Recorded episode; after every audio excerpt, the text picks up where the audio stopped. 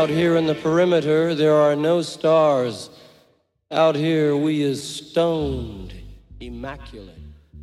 Hello and welcome. This is the C86 show. I'm David Eastaugh. As you know, we love a special guest. This week it's going to be the turn of the bass player and musician and singer. It is the one and only Alice Genese, who I spoke to very recently to find out more about life, love, and poetry. One time member of, um, well, she's been in a lot of bands, including Gut Bank, there's um, Sexpod, and more recently Psychic TV, but has got a new musical project on, as well as doing a solo album a few years ago. So um, I will put those links in the notes below. But this is the interview with Alice. So after several minutes of interesting but casual chat, we get down to that exciting subject that was the early formative years. Alice, it's over to you. Um, I think my my first musical awakening was when I was very young, and it was all Motown. So, um, you know, I was listening to uh, you know, Gladys Knight and James Brown and uh, the Jackson Five and um, you know Smokey Robinson and I, I, don't you know on and on and on. Yeah. Because um, I, I love to dance and it was just it was great music to dance to. Um, so that was I guess in the '60s, late '60s, and then in the '70s I started to discover David Bowie and Patti Smith and um, and then it, I went on to become like a huge like Bauhaus and Cure fan. And um, yeah, I don't know. I went through a lot of phases in my life. I never, I wasn't really, I didn't collect records. I just couldn't really afford them when I was younger. Mm-hmm. Um, but I, I, listened to music and I was a, a college uh, radio DJ. Oh, brilliant. In my, yeah, in my yeah, I guess I was like 19 or 20 years old. I did that for a couple of years. So um, I felt like I had this massive record collection, but it was all the, you know, it all belonged to the to the school that I was going to. Um, yes, um, this is true. But it was but it was great and it really exposed me um, to a lot of different types of music. And the other thing for me that was great was that um, I grew up in Hoboken in New Jersey, which is right across the river from uh, New York City from Manhattan, like literally between the Holland and the Lincoln Tunnel. Um, so uh, there was this very well-known club in Hoboken called Maxwell's, and the bands, you know, bands would play there, uh, and it was one of those places where if a band was going to play in New York, they might do an off night in Hoboken because it was a ten-minute, you know, journey across the river. So. I got to see tons of different bands there. Um, yes. Um, you know, which was great. Yeah, it was. Was it a bit like the Boston? Because I know there was a book that came out on the Boston sort of, I don't know, scene. This one here, which I, which he says, well, someone took this photographic But so a lot of British bands kind of went over. They did sort of, I don't know, New York, Boston. Was it a little bit like that on the circuit that you just thought, well, now you're here, you might as well do this Maxwell's yeah. as well? Yeah, yeah, pretty much the same. So it was pretty great. I saw some, um, yeah. I mean, I can't even remember all the shows I've seen it, but um, you know, some of my my favorite ones were uh, I saw X. I saw I used to love seeing The Fall. Um, I saw Soundgarden before they were Soundgarden mm. in, in this small venue. Um, there was a band called uh, X Race. No, who was it? No, I can't remember their names. Was it Polystyrene? No, it wasn't. There was another band that I, I can't remember. Uh, Naked Raygun. Uh, I think they were a oh. band from Chicago. That like so there was some really. I just saw some really amazing shit. I saw Husker Du. I played with Husker Du there actually. Um, God, that's fantastic. yes, yeah. that's very good. Were your parents at all musical? Did they give you any musical direction in life? Um, my mom and her sisters were always singing. They did they always did three part harmonies around the holidays. They would sing, you know, holiday typical Christmas songs, but they would sing them in German. They grew up in a relatively, um, uh, I guess their father was from Germany. I'd never met him. He he was he passed before yes. I was born, um, but I guess he was uh, um, German. And they went to some German societies, and they were all singing in German. So they still, from time to time, my mom and her sisters are all in their seventies and early 80s now and uh, you know they'll still sing silent night in three part harmony it's pretty oh, cute oh fantastic i know the german version's so much nicer isn't it really but, yeah so when cute. did they come over to america from germany Well, it was just my mom's dad. Um, the rest of her, her her mom was born here. They were, I think, maybe third generation born in America. So they, my mom's family has been actually in Hoboken for several generations. My mother still lives in Hoboken. Yes. Um, yeah, and then I guess her dad came over as a teenager. And that Um, was it. You you found your you found your place. And did you have any kind of brothers or sisters? uh, You know, an older brother or sister that kind of influenced you at all in in sort of any musical direction? I no, I don't know how this all happened. I mean, I was always musical. Um, I think, you know, my mom did play piano, but not anything, you know, professionally, just sort of out of, you know, for fun. Um, we had a we had a piano in the house growing up. Um, so I had taken lessons when I was young. Um, I I am the world's worst pianist. I just I'm it I just didn't catch on to it. Um, and then I studied flute and I learned basic guitar chords, which is pretty much the all, I can still play on guitar, like the basic chords. And somehow I've I've been able to make a career out of it. Um, by you know getting people who play much better than me to, Well, this is kind of I I think it was kind of Lemmy from Motorhead, wasn't it? Well, he was in Hawkwind and then he was in the Rockin' Vickers. I think he was a kind of a rhythm guitarist, but realized he was never going to be very good at it. So he went went and sort of went for I think somehow found himself sort of auditioning for Hawkwind and the bass player didn't turn up, but he'd left, left his gear and Lemmy picked it up and just became part of Hawkwind for those few years before forming Motorhead. So the bass is one of those instruments, isn't it? So was there any bass player that you you kind of in you looked at and thought, yes, that's going to be my instrument, or did you just kind of stumble on it? I I did actually when I was probably 17 or 18. I was at, or maybe I was 18 or 19. I was at a, a club in New York City. It was called the Mud Club. Oh Um, this yes, is years and years and years ago. I mean, I barely even remember it, but I did. I saw oh a band called. Oh, wow, that's amazing. That's so great. we love the Uh, Club, don't we?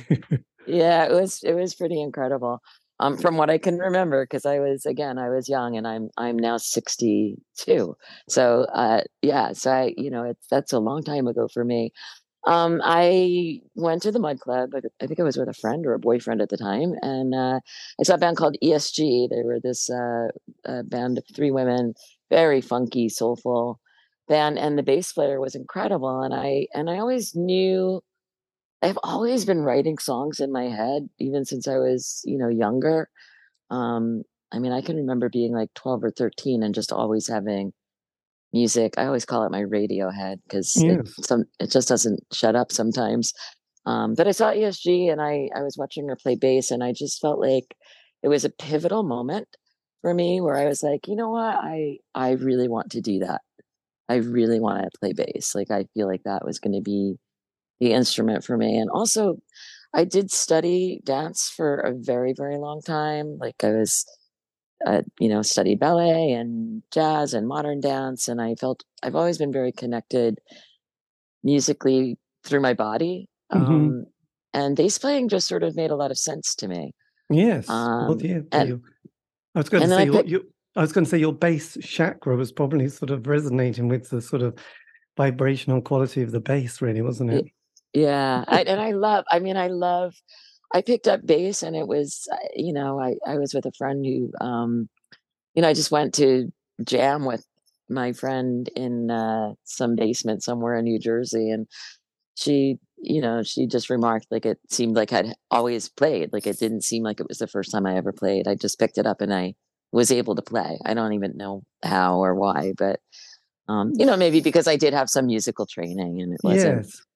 So you knew Um, the kind of structure of how songs come together and how they work. yeah, yeah. I mean, as a music lover, um, you know, I guess not every music lover understands the structure of a song, but it, it came very easily to me. And, um, you know, I mean, obviously I put in my thousands and thousands of hours of practicing.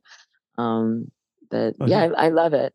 I I haven't, I was going to say we know that that Malcolm Gladwell kind of quote, isn't it, about sort of the hours of practice you have to put into to get that kind of way. Did you start playing when you you had left school? Were you still at school before? Um, yes, when the bass appeared in your life. I was still in school, but it was, you know, university. I was in college when I started playing bass. Um, probably about 20, 21. I'm not really sure how old I was. Right. Um, yeah. And then that was it. I just played bass ever since. Yes, God, your your discography is amazing. So uh, you're, I know, because I was going through your career. That's amazing. There's not many gaps, are there? But um, a really amazing range. So when we, you know, in the UK, you know, like '79, we have, you know, Thatcher gets in. By then, you would probably be about 20 then, and then, you know, in the U, yeah. So we had that sort of punk, and then that post-punk period. And you mentioned the Fall, and we had, you know, you had the Pistols and the Buzzcocks and the Clash and various bands like Siouxsie and the Banshees, and then, you know, bands like the Gang of Four and uh, um, I suppose magazine, Public Image Limited, and then slowly it kind of morphed into a bit of an indie scene with people like Echo and the Bunnymen and Simple Minds U2, and then the Smiths. And you know, the UK was kind of really poor at that stage. You know, we you know we had the sort of the Thatcher government, then we had the Falkland War, then we had you know Greenham Common. We thought we were going to be nuked, and then there was the miners' strike. So, what was it like for you during that early '80s period, which was quite a transformative moment? Um, I think, you know, for me in the early 80s, I was just trying to figure out who I was. it's like, what am I going to do with my life? I was, I was, I think I was still in college. I guess I never graduated. I ended up leaving and finding a job in fashion for some weird reason. And, um, and then, I, you know, it was just, for me, it was just about playing music. I did, I was lucky enough, um, I guess it was in 83 um, with the help of some money from my grandmother, I was able to buy an apartment in Hoboken. So I was obviously very concerned about paying mortgage, at, you know, in my early 20s and, um, you know, keeping any kind of a job to keep the roof over my head and still somehow juggling trying to play music. And then, uh, yeah, I mean, I, I didn't, I felt like for me, I was sort of oblivious. I think um, as a younger American person, I mean, I was always, you know, protesting anything pro women and, you know, like I was very aware of um, people's human rights around me, but, um, you know, I don't feel like my world was affected in the way that, that, um, you know, people in the UK were affected by, you know, worrying about being at war. I don't feel like our country was as concerned at the moment, at that mm. moment? Yes, I guess it was a bit more to do with um I don't know. We seem to be sort of always on, on the sort of ang- we had a lot of anxiety in the 80s.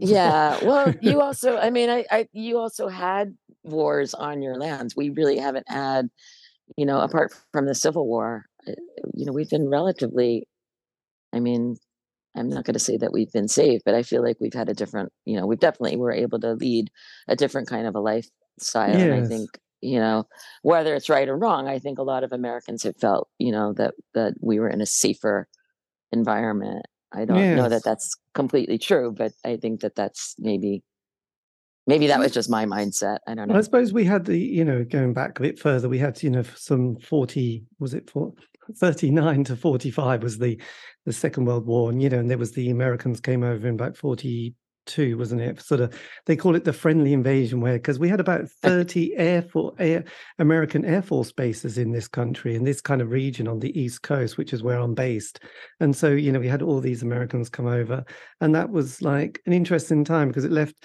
you know, though the war was kind of apparently won, you know, it left the country bankrupt for several decades instead. Right. We were, yeah. we were still paying that off until the 90s, apparently. So the, the Great Debt. So right. that was a bit unfortunate. But then, you know, at the same time, and this is a bit of a sweeping statement, I think during the 80s, it created there was a lot of tension and a lot of poverty which is kind of interesting because it did create a lot of amazing music and a lot of people were kind of just so angry about it which is strange yeah. now that people reminisce about the 80s so much because i keep always wanting to say yeah but we did we we were kind of moaning a lot. The British moan, okay. We love to moan. and, and we did moan, but you know, the music was great. We were just a bit fed up most of the time. But I don't think the British changed that much really. So mm. yeah, so then we had bands like the Smiths came in, then we had this kind of like the was it Red Wedge movement, you know, with people like the Redskins and they would, you know, turning over the government because everyone was finding it very repressive with the Thatcher government because when she came into power, you know, she wasn't very popular. Then the Falkland War, and suddenly she became as popular as the Queen virtually, and that kind of created this kind of character that Maggie became, which was this like you were either on the right or the left, and the right were the yuppies, uh, you were having a great time, and the left were all right. sort of like myself, were sort of whinging and moaning and feeling repressed. And then, yeah, but we did have a great soundtrack. So, so you, you know, that was that was the upside of that period. Um, but then you formed formed your first band was which, which was called Gut Gut Bank. So how did Gut, this band? Um, yeah. Well, it was a, I was you know I had a friend from college, my friend Karen. Um, we she was, you know, we were talk about music all the time. We both you know were going to different clubs in New York City and Hoboken. Um, she was going to other clubs in New Jersey. I, I didn't go out in New Jersey as often um, because I was really only 10 minutes away from New York City, really. So it was easy just to jump on a bus or a train to get to Manhattan. Um, and we liked the same kinds of music. And she was a guitar player and a singer. Um, and Karen is the singer and guitar player of Gut Bank. And I, you know, I decided that I wanted to play bass and I got a bass and we started playing and that was it. Yes, um, my God. we just we we wrote songs together, and um, I guess I was about twenty two, maybe at that point. Um, and that and that was it. It just I, that was the beginning of my musical journey. Really was was uh, being the bass player for Sexpod, and we got really, you know, I I do think that we were lucky in a lot of ways because we did we were noticed um, by people who could help. Um, Steve Fallon, who was the owner or one of the owners of the club called Maxwell's that I've spoken of already. Yeah. Um, you know, took a shine to us and signed us to his relatively newly formed record label called Coyote Records. And um, it was distributed through Twin Tone Rec- Records uh, from, you know, Min- Minnesota. And um, we were able to record an album. I guess at that point, maybe I was, it was like maybe 1986 or something. Um, this this was the Dark Ages, which came out as because you and was engineered by a guy who I interviewed probably a year ago, Martin Bisi. Bisi, yeah, oh, it's amazing. so, did you go to his famous studio? We did. We went to his studio in Brooklyn, and we, uh, yeah, we well, we recorded it actually at, uh, oh, I can't remember the name of the studio in Minnesota. I'd have to look at the record. I don't even know if I can find it right now. Um, but we we recorded it in Minnesota, and then Martin mixed it in New York. Right, God, the, the very hip labor, the very hip sort of recording studio. Can you remember much about it? I do not remember much, but I remember he wore the same color clothing every day. he always wore sort of a black pant and maybe purple shirt or a blue shirt. I can't remember, but I always thought it was amazing that like it, it what a wonderful idea to just have a simple wardrobe where you know you're not wearing the same clothes every day but you're sort of wearing the same colors every day and it just you don't have to think that hard about it.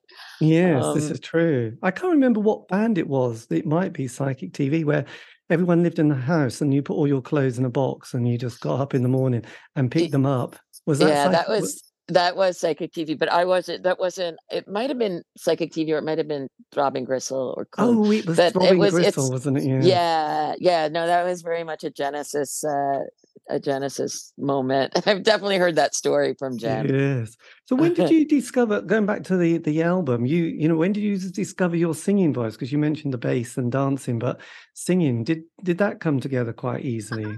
I mean i uh, again i grew up in a in a family where a lot of women were singing. So uh, I would also sing. You know, we would sing around holidays, and it's kind of a funny thing, but you know, in our family, yeah, we did sing. And I think I was in the, I might have been in the chorus in high school. I was in the chorus, I think, in high school or junior high school. I can't yeah. remember. Yeah, I think I was in the high school chorus. Um, so I've always known that I can sing, but I have a very gravelly voice. Um, so I never really thought of myself as a lead singer. Um, that I, you know, I'm very good at. I was always very good at harmonizing. So um, Karen was the lead singer in Gut Bank and also in Sexpod. Um, so you know, we did. I, I, was always able to harmonize with her, and she had a much higher voice. I have a very low voice, so it was easy for me to double her vocals yes. an octave below her, and I thought it was a kind of cool sound. yeah Um, Sounds yeah, I, yeah. I, I love the your vocals on your latest album or or EP, which I've been listening to, which has been good. So Uh, that, just going back though, so with most bands that I've interviewed, they they have a kind of a bit of a five year narrative. They have that first, you know, twelve months, the honeymoon. They sort of get a sound together, they get a single, and in this country, you know, which is tiny, let's face it, you know, um, we had three weekly music papers like the NME's Melody Maker Sounds, and we had people like John Peel, who was this DJ on Radio One, which kind of gives people a lot of access. So, you know, people get that first single, they get a play on John Peel, they tour around the country in their little transit van. And then, you know, the album comes out, everything's going good. Then the second album, bit tricky. Oh, third, and it's whatever. So, what was the kind of the story of, of your first band? How, because you last about five years, don't you? I think it was a little bit longer than that. Um, you know, there were uh, the, the usual. there was interband issues, and um, you know, there was at one point a relationship within the band, and it just, you know, things don't always work out that way when you mix those two together. And I had a child in 1988. I had a boy, um, my son, and I just it got too hard at one point, and I think I might have been the one who had to walk away for a while because it was just too it you know, we were young and it just started to feel really dysfunctional. Um, and I was in a different place and and I think every you know, uh, sadly the drummer who was with us has passed on, but um, you know, I think everybody would have their different version of of a story. My story was that I felt like it was becoming dysfunctional and I had to kind of walk away from it. Yes, no, well, absolutely, absolutely. I mean, I know I saw the photograph of the band. You, I mean, everyone does look so young, don't they?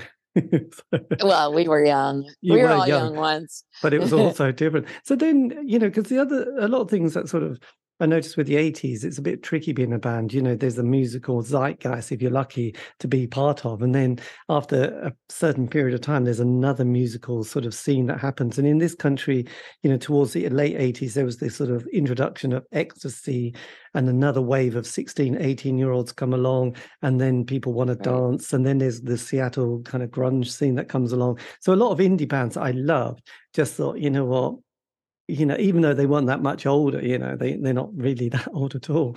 But they just thought, actually, you know, we're just not part of this scene anymore. The music press don't really care about us, and that's where they collapsed. So, what was it like?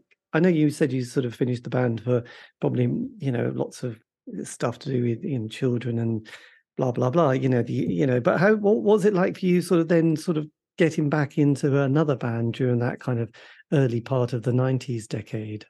I think um, Karen and I started, you know, talking about music again and playing music again, and we always had a really great chemistry. Um, and it just sort of started naturally, as most things do. Hey, do you want to come over? I'm going to play some new stuff. And I put a bass line down, and it was great. You know, we thought it was great. And then we just went back into writing together again, and we found a different drummer, and um, and that was Sexpod. I think that was in 1990. So I guess I I think I left that Bank. You know, I was yeah, I Gut Bank might have ended in like 89 because I actually remember this is going to be a strange story, but I remember going to play a show in Boston and I was still nursing my my son, so I was sort of expressing milk. So yes, a real and I like was very I mean this is you know I am a woman and I was a mother and I was traveling and you know my son was six months old probably and I was giving the bartender milk to put in the freezer for me so I didn't waste it um so it was just, so yeah I mean I guess it was I was still playing after my son was born um yes. yeah I mean there were all sorts of issues um, again we were in our 20s and it was a really you know you're in your 20s lots of crazy stuff happens and Yeah, my God, absolutely. I know. I, I remember hearing Suzanne Vega talk about her European tour after a few years of being, you know, very successful, but having a small child on tour and, you know, every day was kind of a very traumatic, you know, trying to feed the baby, you know, just things like plug sockets, kind of trying to find, you know, the right plug socket in hotels, babies yeah kind of being the baby being ill, suddenly having to go, right, that's it, I've got to go on stage now. And yeah just that kind of stress of everything going on yeah he said it was not it was not good. it was not good for anyone really. It's, it's a it's a struggle. I mean, it's it you really do have to it's a lot of work to try to balance that. I can imagine. My God, I mean, it's hard enough when you're on your own, but let alone or, but, yeah, without any other people. But then, you know, when when sort of the your second band, Sex Pod, comes along, is the kind of creative process quite similar? You know, with the new drummer. Yeah, yeah. We, I mean, again, it was pretty much Karen and I in the front. She was playing guitar and singing, and I was playing bass and uh, doing backup vocals. And um, we had this drummer called Billy Luce um, who came in. I don't remember exactly. I think we met Billy through another band. Not sure. I don't remember how that worked. I don't remember how we met Billy. That's so funny. Uh, anyway, he became our drummer, and uh, um, we recorded an EP together um, at one point, and then we did eventually signed to Slab Records, and we re- we got a different drummer. We went back to the same drummer that we were in with Gut Bank. So it was basically Gut Bank was reformed under a new name now called Sexpod. Um, and then we we went in and uh, we did a full length album. Because with the first called... the first kind of extended sort of EP or mini album that that's called Home, and that was on Go Kart Records, wasn't it? That's yeah, that's correct. That was Home, and then uh, Goddess Blues was on, on Slab Recordings, which was, uh, I guess it was um, distributed by BMG. Yes, my God, that's amazing. and that one, now this band takes you right up to the the, the end of the the decade and millennium, really, don't you? Where we were. I don't know if you were getting freaked out or excited about the Millennium Bug, but that was so. What was it like once the album came out, Goddess Blues? Was that did you tour that album? We did. We we did some U.S. touring, but it wasn't really that extensive. I mean, we didn't have. I think it's it's a little bit. It's hard in in America. It's a big bigger country to tour through and it and it's expensive touring can be very expensive and um, there wasn't a whole lot of tour support and um, we did get some great shows and we got some you know we did some festivals and um, you know bigger like touring trips like the summer giant tours where 12 bands are playing and um, sort of a festival tour. We did the one that was called the Roar Tour. We did a couple of Warped Tour dates. We never went on a full tour, but we would do like five or six in a row. Um, yeah, and then you know we were opening for artists like Joan Jett. Um, we did on the Roar Tour. Uh, I guess Iggy Pop was headlining one of those festivals. So we did we did some great shows, and then uh, you know, again, we just it just all sort of fell apart yes. as things sometimes do. Um, yes. Did you um because at that stage there was a the, the music scene had become very laddish, hadn't it? How was that did that have any impact on the band? I mean, let's face it, we just all saw Woodstock '99, didn't we? And we're all but yeah. sort of traumatized by that experience and thinking, "Oh my god, I'd forgotten that." You know, a lot of bands were like getting to be a bit blokey and a bit laddish and um, quite horrendous. Yeah, yeah. I mean, it was really a man's world here. I, you know, it was it was all the guys were getting signed. We, as as you know, three women in a band, we were, and I don't want to say it was because we were women, but I do kind of think it was because we were women. We were getting looked over a lot. Um, there were a lot of big labels that sort of scouted us, but then didn't know where to put us. They didn't know what category we fit in we weren't cutesy. Um, we were really, you know, good, loud rock and roll. Yes. Um, and and everybody could play. Like we really held our own, and um, I think the songs still hold up to this day. But um, you know, we just never really got that big break. There was always that carrot dangling that kept you going. I mean, I'm not going to say that it kept us going. You know, I I I still write music all the time and whether there was something uh, you know uh it's not like there's a lot of record label interest i still write music it's just at the end of the day i think if you really are a musician it, it's what you do and you don't do it just to you know find or be successful you do it because it's who you are and that's kind of where i am right now I know, um, yeah. Well, it's it is interesting because I I sort of speak to so many musicians over the last few years from you know that period. I mean, music kind of did mean so much during you know that period or a certain era, and then sort of a lot of people have to say then sort of think I do need to get a bit of a day job. I do need to get paid. Right. But music is still kind of there, kind of always tapping them on the shoulder saying, you know, do you want to do some more music again, you know, either with the original band or various members or new community. You know, it's like I still, you know, people still really want to make music and just, you know, put it on Bandcamp and just enjoy that process and play a few sh- shows here and there when they can fit it in with their day job mostly. So um it is yeah. It is interesting how how that process works and how important it is to yeah, so many creative people, obviously yourself included. So um yeah. so once that band finished, you have a few others, don't you, before you know you launch into your mega moment with um so you do Candy Ass next, don't you? Yeah, Candy Ass was um uh, two friends, my friend uh Hopi and Galadriel and uh, Mary Catherine uh, was our drummer. Um, she's a great drummer, by the way.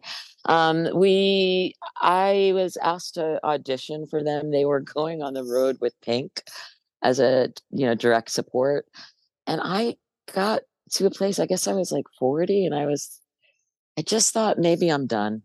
Maybe I just don't want to do this anymore. I felt like um, I think there was a moment in my life where I felt like music had let me down. Like I was in these bands. I do feel like both Gut Bank and Se- Sexpod were always 10 years ahead of the curve. Like I feel like Gut Bank could have fit in with the Riot Grrrl type, yes. you know, category of music, but that happened 10 years after, you know, we released music and and then Sexpod i don't know I, I, don't know where that would have fit in i don't know if it ever would have fit in but it didn't it i just it just didn't really work and i think i got to the point where i was you know i was still you know a youngish mom my son was you know at that point maybe maybe 10 or 12 years old and um i just thought maybe i just need to get a real job you know like i always had jobs but i just felt like you know maybe i need something a little bit um more secure. So I went out and I the I was working as a jeweler, as a bench jeweler for many years, um, for a woman who became my friend and and she's lovely and we're still friends to this day.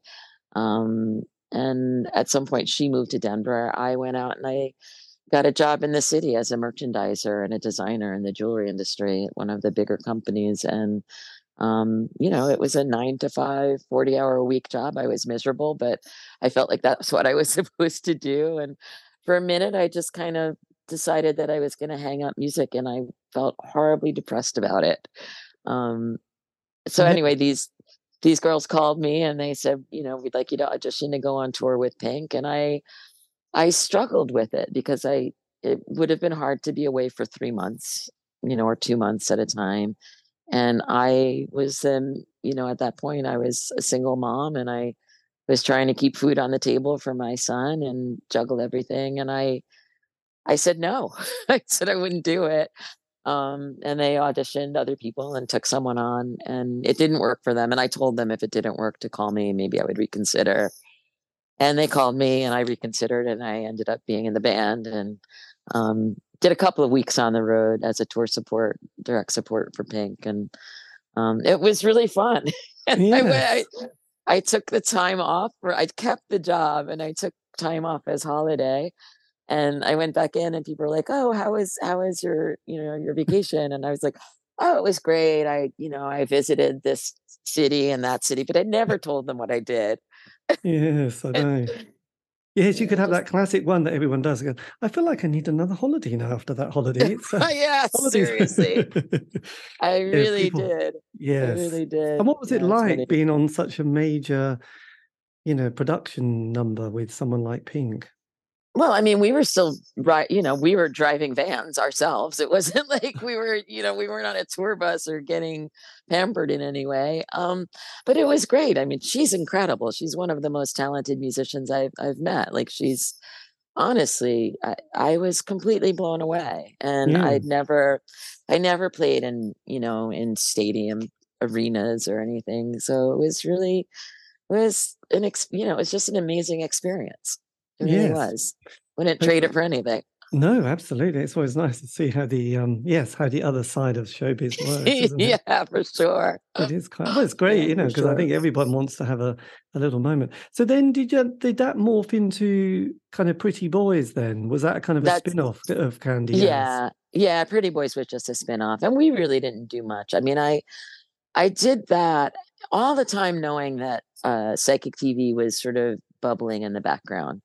Um, I had been friends with uh, the drummer Ed, Eddie O'Dowd for a long time, and after Sexpod ended, he, um, you know, he just sort of he knew that I was kind of feeling disheartened by everything, and even though I was doing Candy Ass and I was doing Pretty Boys at that point, I always knew that that the Psychic TV thing was in the works. Um, and during that period of time, I guess it was from 90, maybe 99 to 2001 or 2002, um, Genesis and I were becoming more and more friendly. Right. Um, and I started making jewelry for Genesis and Lady Jaye because I am a jeweler still. Um, and uh, it just sort of, you know, morphed from there. And there was a point I remember Gen and I were walking. Um, I don't know why we were on St. Mark's Place. We were coming, we were walking uh, west from Odessa Diner. We used to like to meet up at Odessa in the East Village and, you know, have some grilled cheese and snacks and whatever. And, uh, and Gen started talking about, you know, psychic TV and when, you know, when we get to play together. And I, and I just, I remembered that I just looked at Genesis and I was like, Gen, you've you've never even heard me play. Like we, I haven't auditioned. You don't even know that I would be the right player. And Gen just looked at me. He's like, you're the one. Right. So you you sort of had a very good sort of vibe vibrational quality, you know, friendship with with Gen. Yeah, both both Gen and Lady Jaye. I mean, um, yeah, we just it, it started out as you know a business relationship that turned into a really close friendship that turned back into you know obviously it was sort of a band relationship, but um, still was a you know I would consider Gen you know one of the people I've been closest to in my life. Amazing. That's a, yeah. Well, that's fantastic. I don't know if you've also I I mentioned Adele's book, but Dorothy Max Prior also has written a book. She was in a band called Rema-Rema, and I think Psychic TV for a Uh, short period of time. But um, think she was the drummer. But it might have been a very brief moment with the band, actually. yeah, So, so when you, so did you give up your day job once you you became part of Psychic TV? Uh, no, I just got different day jobs. I just kept finding new things to do. Um, I I was with one company for a while. Um, I don't know how I juggled it. I honestly don't. I would take take, you know, vacation time and then I would take unpaid time off and go out on the road and um yeah, I don't really know how I did it. I couldn't Yes, explain to you how I juggled it, but you you become a really good juggler. If something means enough to you, you learn how to how to make it work. And I just somehow made it work.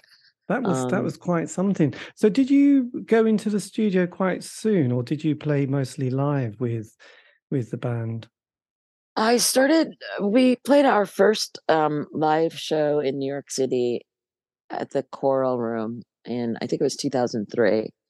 Um and then we toured after that. We did a couple of maybe 4 or 5 week tours um through Europe and it was mostly older. We were, you know, rehashing um you know the catalog, the Psychic TV, the old catalog of Psychic TV and I don't remember what year. I'd have to go back through my own discography. It's funny how I don't remember.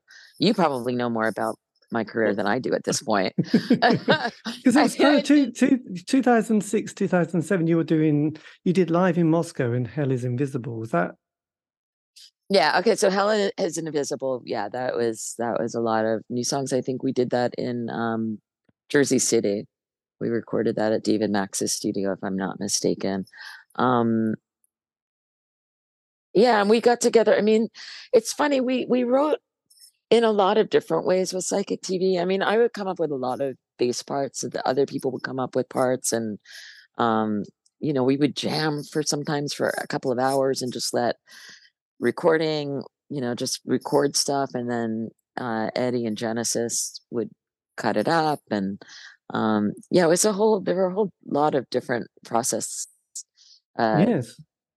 Several different processes of, of writing songs. Um, later, at the end, like toward more toward the end, it was really a lot of cut ups, with with the exception of one or two songs. Because some, I would sometimes come in with like a completely um you know, a song that I had written on bass that was like really complete. Like, you know, was this quite vocals. a different experience for you than you'd had before in your other sort of musical combos?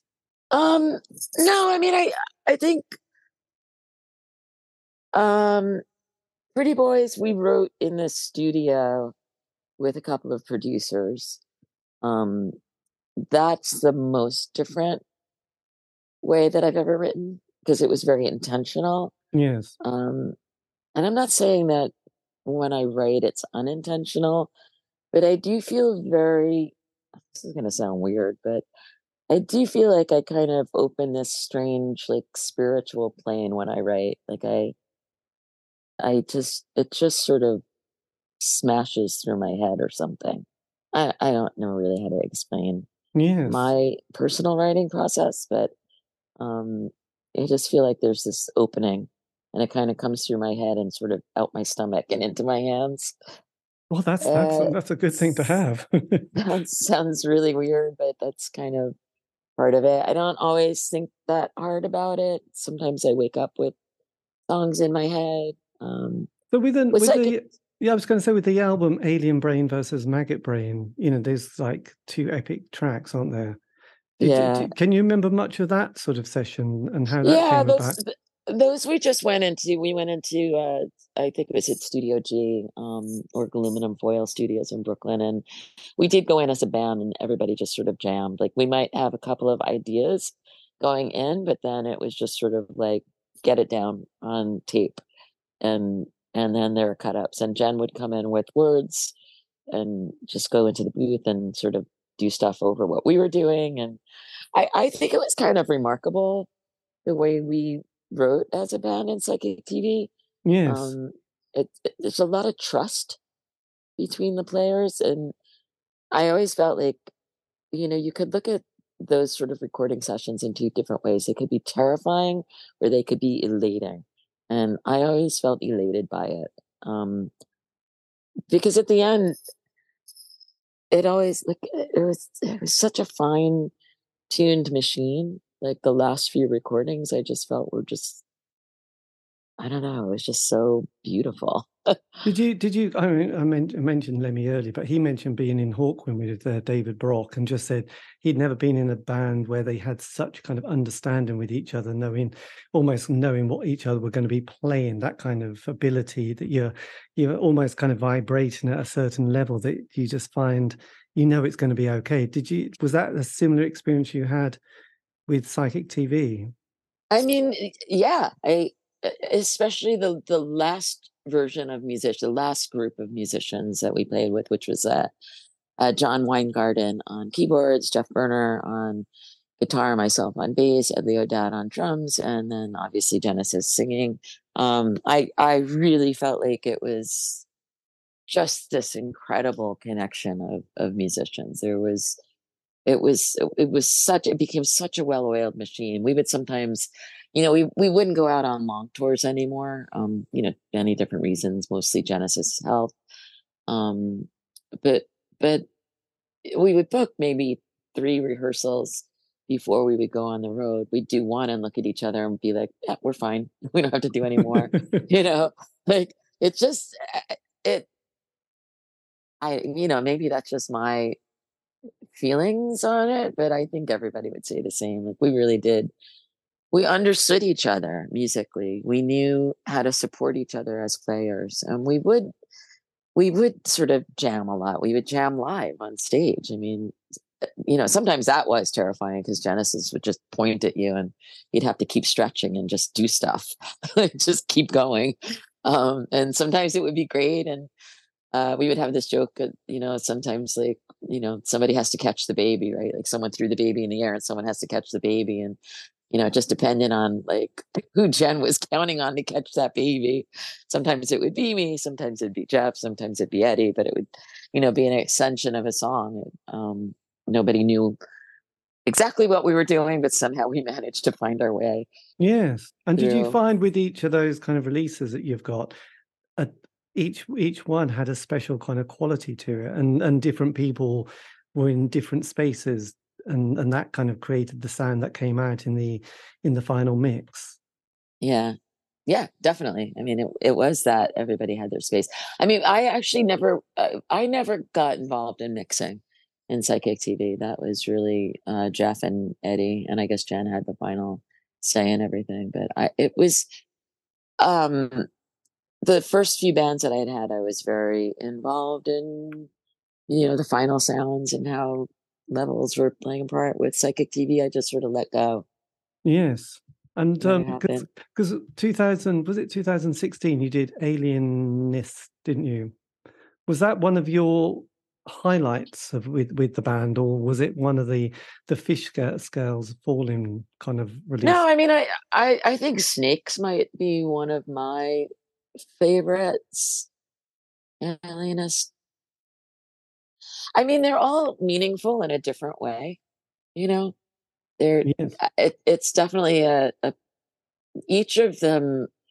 Um, when I look back at it, each of them kind of relates to a certain period in in time. You know, and some of them were happy, and some of them were not very happy at all. Like there, you know, there was a lot of there were a lot of traumas in our lives. You know, we we lost a lot of people along the way, and yes. um, you know, the music is obviously reflective of those things.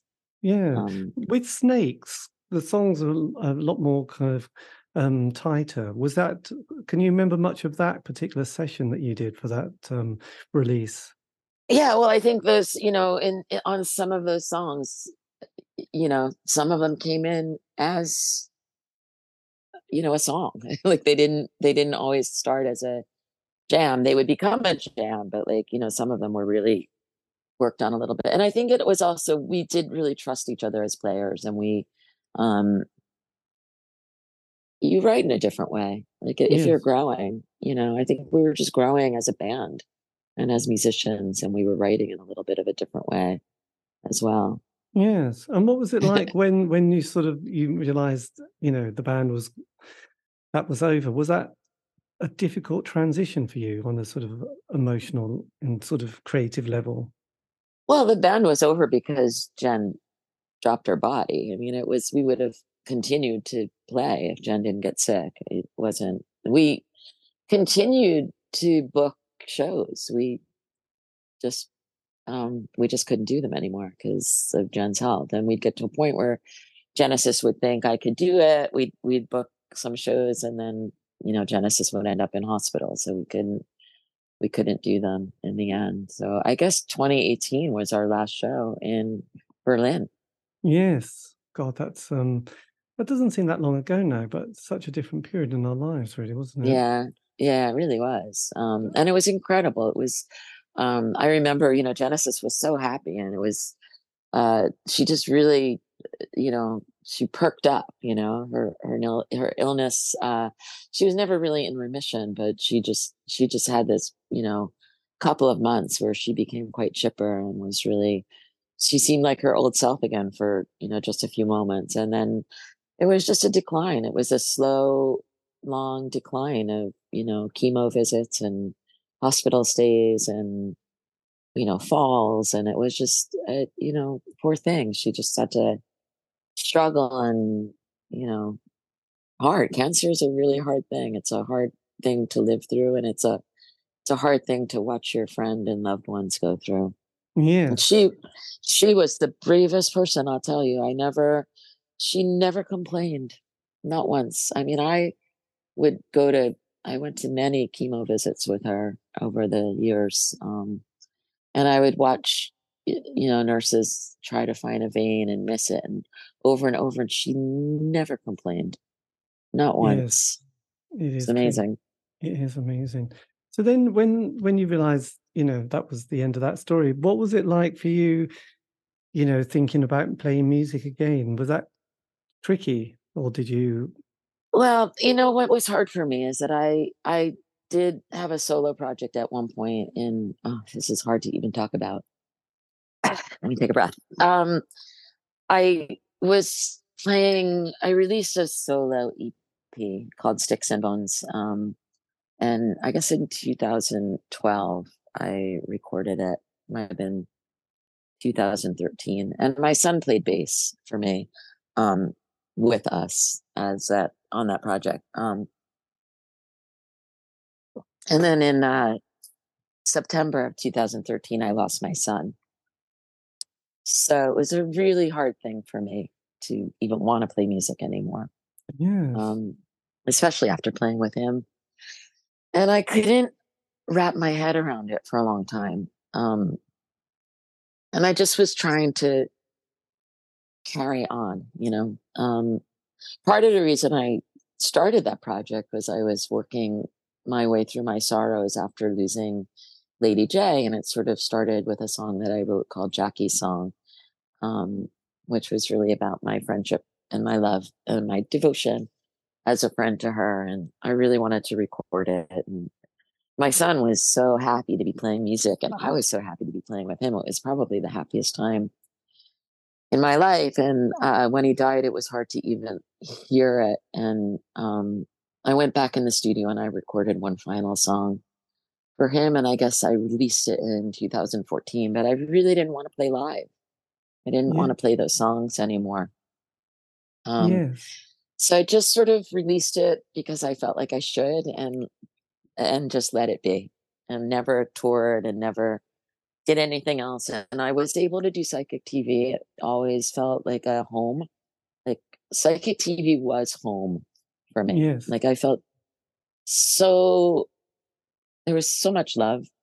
You know, and then obviously there's typical band problems. You know, there's always going to be this one is angry with that one and that one is angry with this one. But I think for the most part, there was a lot of love in that band. Um, and especially, you know, I had Genesis and I, I think because we had both had very serious losses, really grew closer. Um, and, you know, she just became an incredibly important person. And she was one of the most intelligent people I've ever known. So we could have conversations for hours and hours and hours about life and death and what happens when and um, you know, and just silly things, just laughing about fashion or I, you know, just friendship, a typical friendship. Um, but but playing and music that became such a great outlet for me again. Um, I've always felt that I am my my truest self when I am playing, when I'm yes. writing, uh, when I'm on stage. So I was really grateful that I got to have that. And then when Gen got sick, I started, um, you know, I I I had moved from Hoboken to where I live now, which is two blocks from the ocean, probably around 2015. Um, and I, you know, made friends. There's a very big music scene in Asbury Park. I'm just a few blocks from Asbury Park, and I, I met some local musicians, um, including my current musical partner, um, probably about 2017. And I knew Psychic TV was winding down.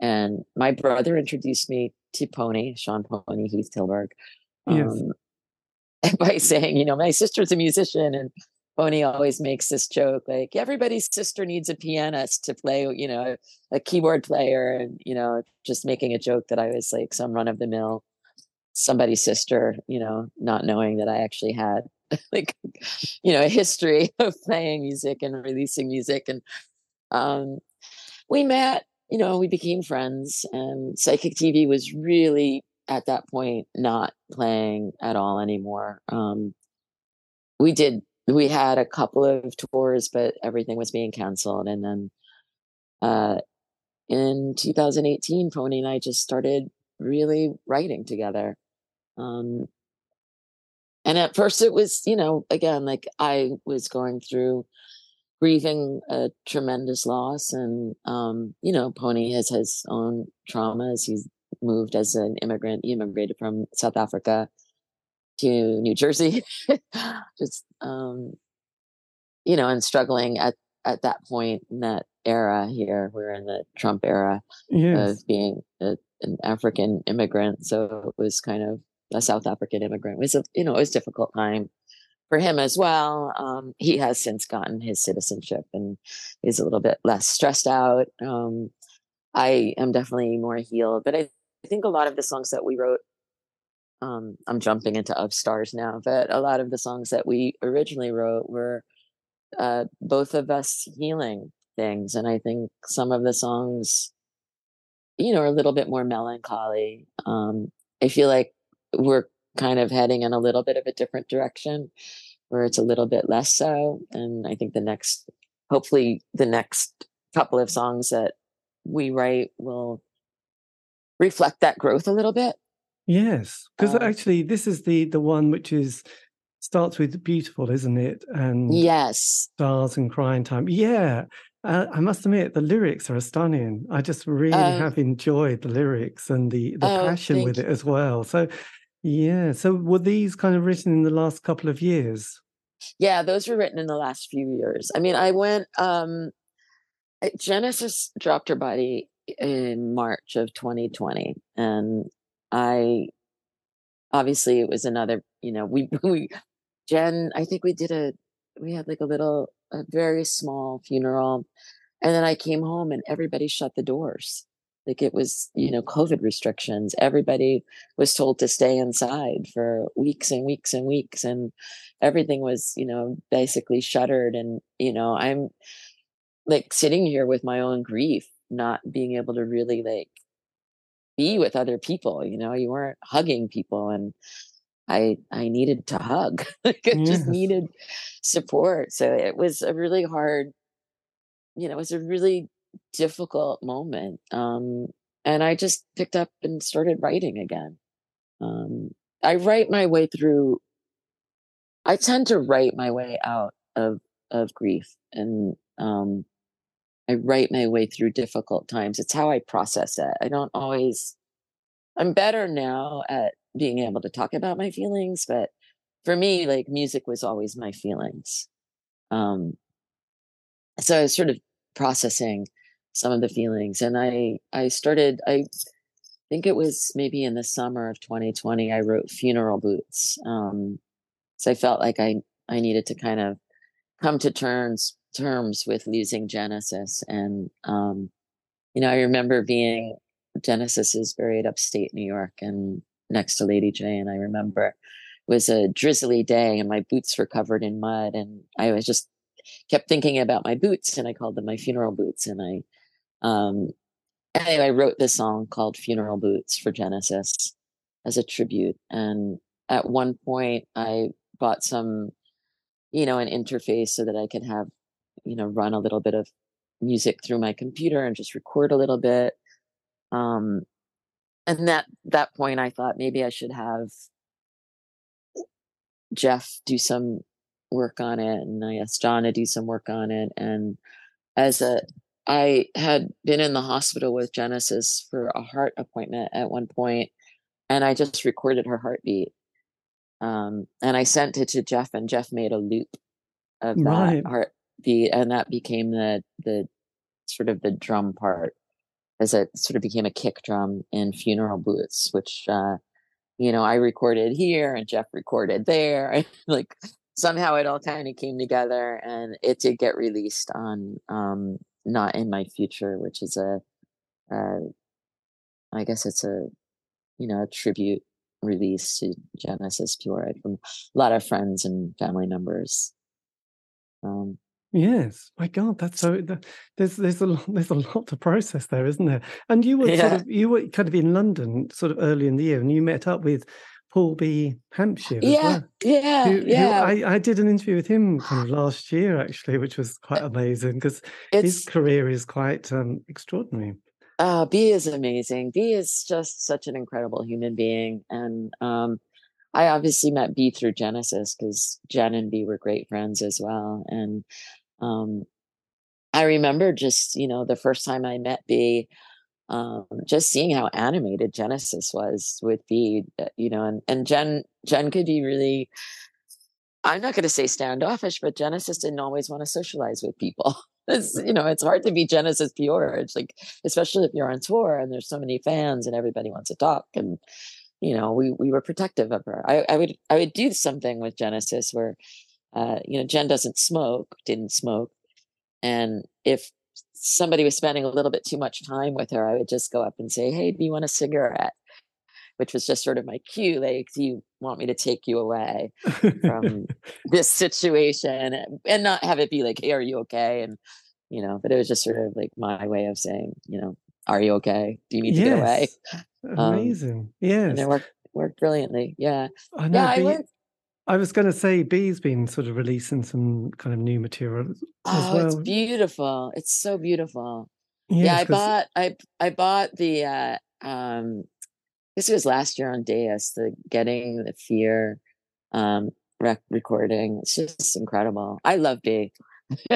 yes, I know, and I do love the work that um he did in the very early 80s as well. It's such a fascinating story coming out of Sheffield. So um yes, but I know he wrote this most amazing song about his uh, lover who died, and uh, it's kind of one of those really stunning songs. So um, yeah, it, it is kind of interesting how, as we all get get older, we're navigating through life, how we're sort of using things to process or you know get us to the next stage if we can.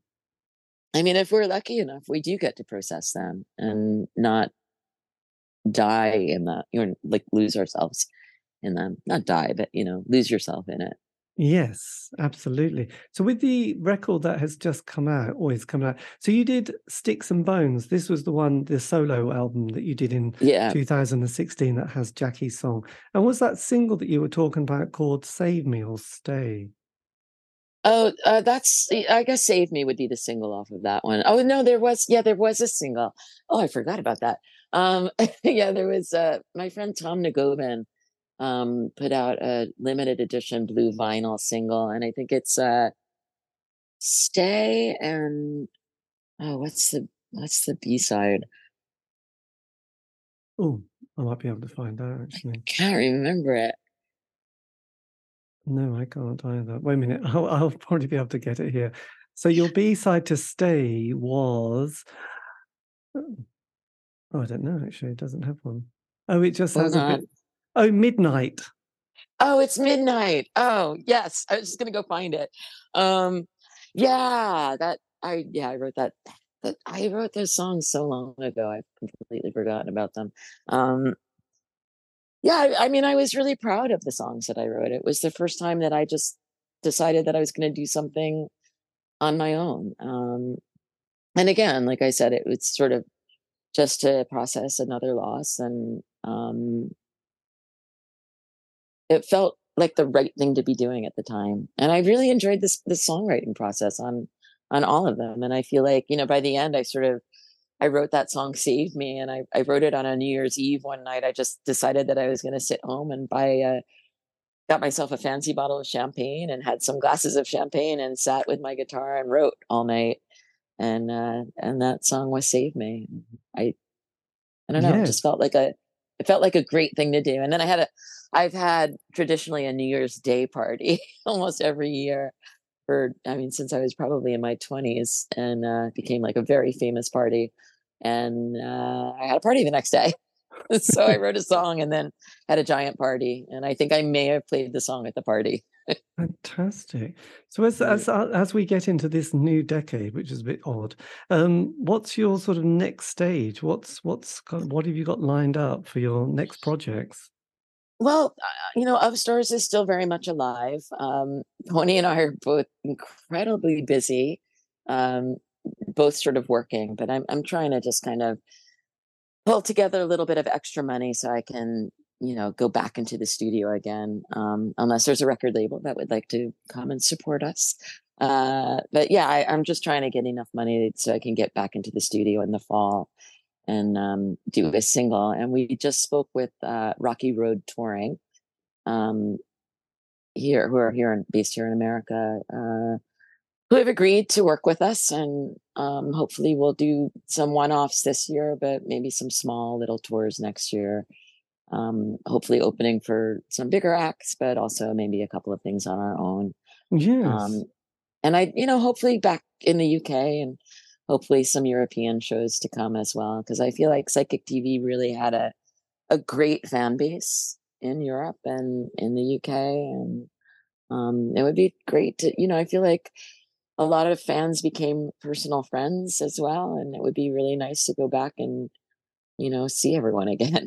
Yes, and be on stage and play those songs. I mean, I think I'm really proud of the music that Tony and I did together, and um, we worked with Jeff Berner who again was the psychic TV guitar player and is just a brilliant musician and and one of the best human beings I've ever met. Like he's just one of my favorite people to be around and uh like super positive and um you know just really supportive and lovely and he plays live with us and um yeah it's it's pretty great. I yes. look forward to playing yeah, we haven't got. We've only played them live once at this point with a full band, and it was incredible. I mean, it blew me away. I was really thrilled with it. Oh, that's so good. That's so good. Did you ever play? Have you played much in sort of the UK and Europe? Well, with Psychic TV, yeah, a lot. I mean, we went over almost uh, every year, twice a year, usually. Yes, we we we would do like a couple of tours a year. It was it started out as like four or five week tours and then it sort of ended up being like you know 10 day 15 day tours and um, we started out you know touring in a tour bus and toward the end we were just flying in for gigs. So we'd you know we'd fly to the uk we'd play a gig and then we'd fly to you know whatever spain or portugal or um, berlin uh, so we would fly in. We would usually have that night off because gen would need to take a break and we'd play the next night. And we'd fly out the next day and do the next gig. Yeah, it's um, an amazing, amazing story because I noticed that I think, um, yes, I saw that Bee's kind of a friend of Cathi Unsworth, who's who's just written a book on sort of is it called uh, Witches of the Season about goth. I just wondered, do you, have you ever sort of want, thought about documenting your own interest in life and musical career? Um, you know, I I have thought about it. It's still I'm still a little raw around the edges to want to go back and and really talk about a lot of the things that have happened in my life. Um, I definitely documented on Facebook. I did tour diaries for years. I think I did them from 2014 on. Um, and I would at some point love to go back and pull a, pull all of those off and sort of do that as a book because I think it would be fun. And people, I mean, I don't know if they're lying, but people are, you know, have often said that they love reading them. They enjoy the diaries. And, um, you know, I throw up some photos of where we were. And the reason I started doing that was I originally would write an email to my son and my mom. And after my son dropped his body, it got really hard for me to just say, Dear mom, and not Dear mom and Jesse. Yes. So I thought, I can still document this from my mother, who was all she was sending it to my whole family anyway, and my whole family was on Facebook. So I was like, I'm just going to put it on Facebook, and everybody can read it, and I don't care. Uh, it's nothing ever any, you know, it's not ever that personal that I have to hide anything. Um, and it was something I enjoyed doing. It kind of kept me, it kept me busy, and it also reminded me like sometimes I'll go back and I'll read some of them because you know the, the memories pop up on Facebook and I'm like, oh, I forgot that I was in, you know, Croatia that day, or you know, like I just forgot that I was in this small town in Italy that day. And this is the, you know, we went on a walk and we saw this old church, and you know, or went to an old castle, and um, it, it's nice for me to actually go back and reread some of them. Yes, absolutely. No, it's it, it's um yeah, I suppose a lot of it is about processing, isn't it? And sort of trying to yeah. uh, somehow find some peace with it. I mean, sometimes yeah. you always have to have peace, but sometimes you want to feel like it's it's kind of I know it's a bit of a corny word, but healed. You know, do you know what I mean? Sort of. Yeah, um, yeah. I mean, I don't think you ever fully heal from losing a child. I think that you kind of uh, learn to exist with it, and I'm like I'm really happy these days. I feel really um at peace with myself. I like the life that I've created for myself here. I don't really have a day job, so to speak. I I work part time at a music venue, which is really really great. Um, they they get a lot of national touring acts in, and I get to be around music all the time.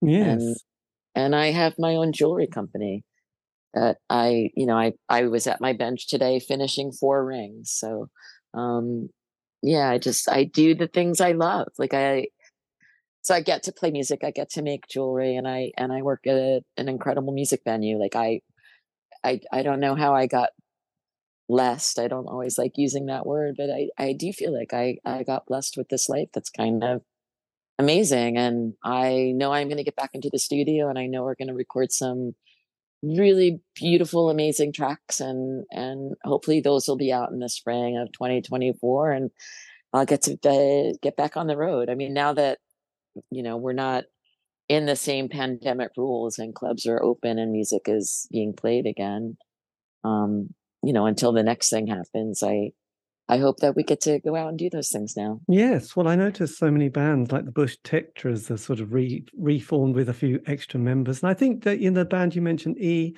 was ESG. I think they're being ESG, yeah. I think they're doing various things, and if, if not a film about their career. So, yeah, and yeah. Um, yes, and Z Records is uh, bringing out books, and and it's all very been. It's a lot of activity at the moment. I can, I yeah. Can so, I um, love it. It's very exciting. it's very it exciting. Is.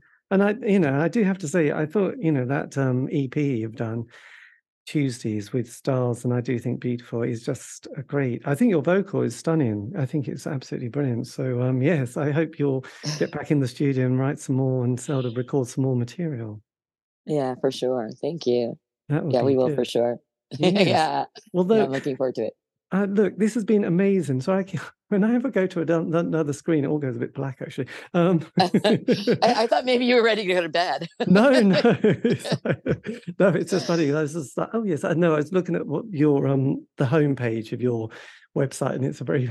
I haven't got any background light because it's actually got a bit dark, actually. So that's why I go suddenly dark. Actually, sorry about that. But look, this has been amazing. Thank you ever so much for giving me the time for this. And if you want, I can always send you the link, and you can always put it on your social media platform sites if you if you so care. But um, oh, it's been absolutely. a real pleasure to um, catch up and hear your story and um, your musical career. And it's been great to sort of be able to access so much stuff on Bandcamp as well. So when I do the the when I put it up, I'll put those links as well on Bandcamp so people can click on them hopefully and um, yes, discover more of your work because it's amazing. Oh. So um, yes, you. well, thank you. And um, yeah, it's a yes. And did you enjoy your time coming to the UK and Ireland? I noticed. Oh, I loved it. I, you know, I'd never been to Ireland. Psychic TV, in my, uh, you know, in in in the two decades that I played with Psychic TV, or nearly two decades, we never played in Ireland, and I've always wanted to go. Um, so it it was incredible. I, I want to go back, and I have some very very close friends in London. Um, you know, and we've decided that we need to see each other twice a year now. So um, between them coming here and me going there, I'm I'm definitely coming back at least once a year. Yeah. Oh, brilliant. Well, yes, and um, it was nice that you've got those little connections with people like B as well, which is really yeah. Nice. Yeah, because I think sure. it was last autumn he got the band back together, one of his early bands, and they did some dates in Whitby and various other places up on the northeast coast. So um, yes, it's been good. So um, yes, I keep seeing posts that he put up of various projects he's doing. He's so creative. He is. I, I adore him. I'm I'm hoping actually when when when we got together, uh, I guess it was a month or two ago. Um, I you know we talked about maybe doing something together, either here or there. Um, so you know hopefully that will come to fruition at some point. That would be that would be a dream ticket. That would be a dream ticket. Well, look, thank you ever so much, Alice, for giving me the time for this. And um, yes, all the best, and have a lovely evening and um, I'll probably go to bed soon. Anyway. All right. Yeah, it's been a pleasure, David. Thank you thank so you. much. Yes, thank you. Take care. You too. Ciao. Bye. No, just find the yeah. End. Bye. And that, dear listener, as you could gather, is the end of the interview. I know magic stuff. That was a um, yes, a huge thank you to Alice Genese for giving me the time for that. I will put uh, a link below in the notes of um, her latest musical project that you can find. This has been the C86 Show. I'm David Eastaugh. If you want to contact me, you can on Facebook, Twitter, Instagram. Just do C86 Show. All these interviews have been archived on Spotify, iTunes, and Podbean. Indeed, they have. Anyway, have a great week. Stay safe.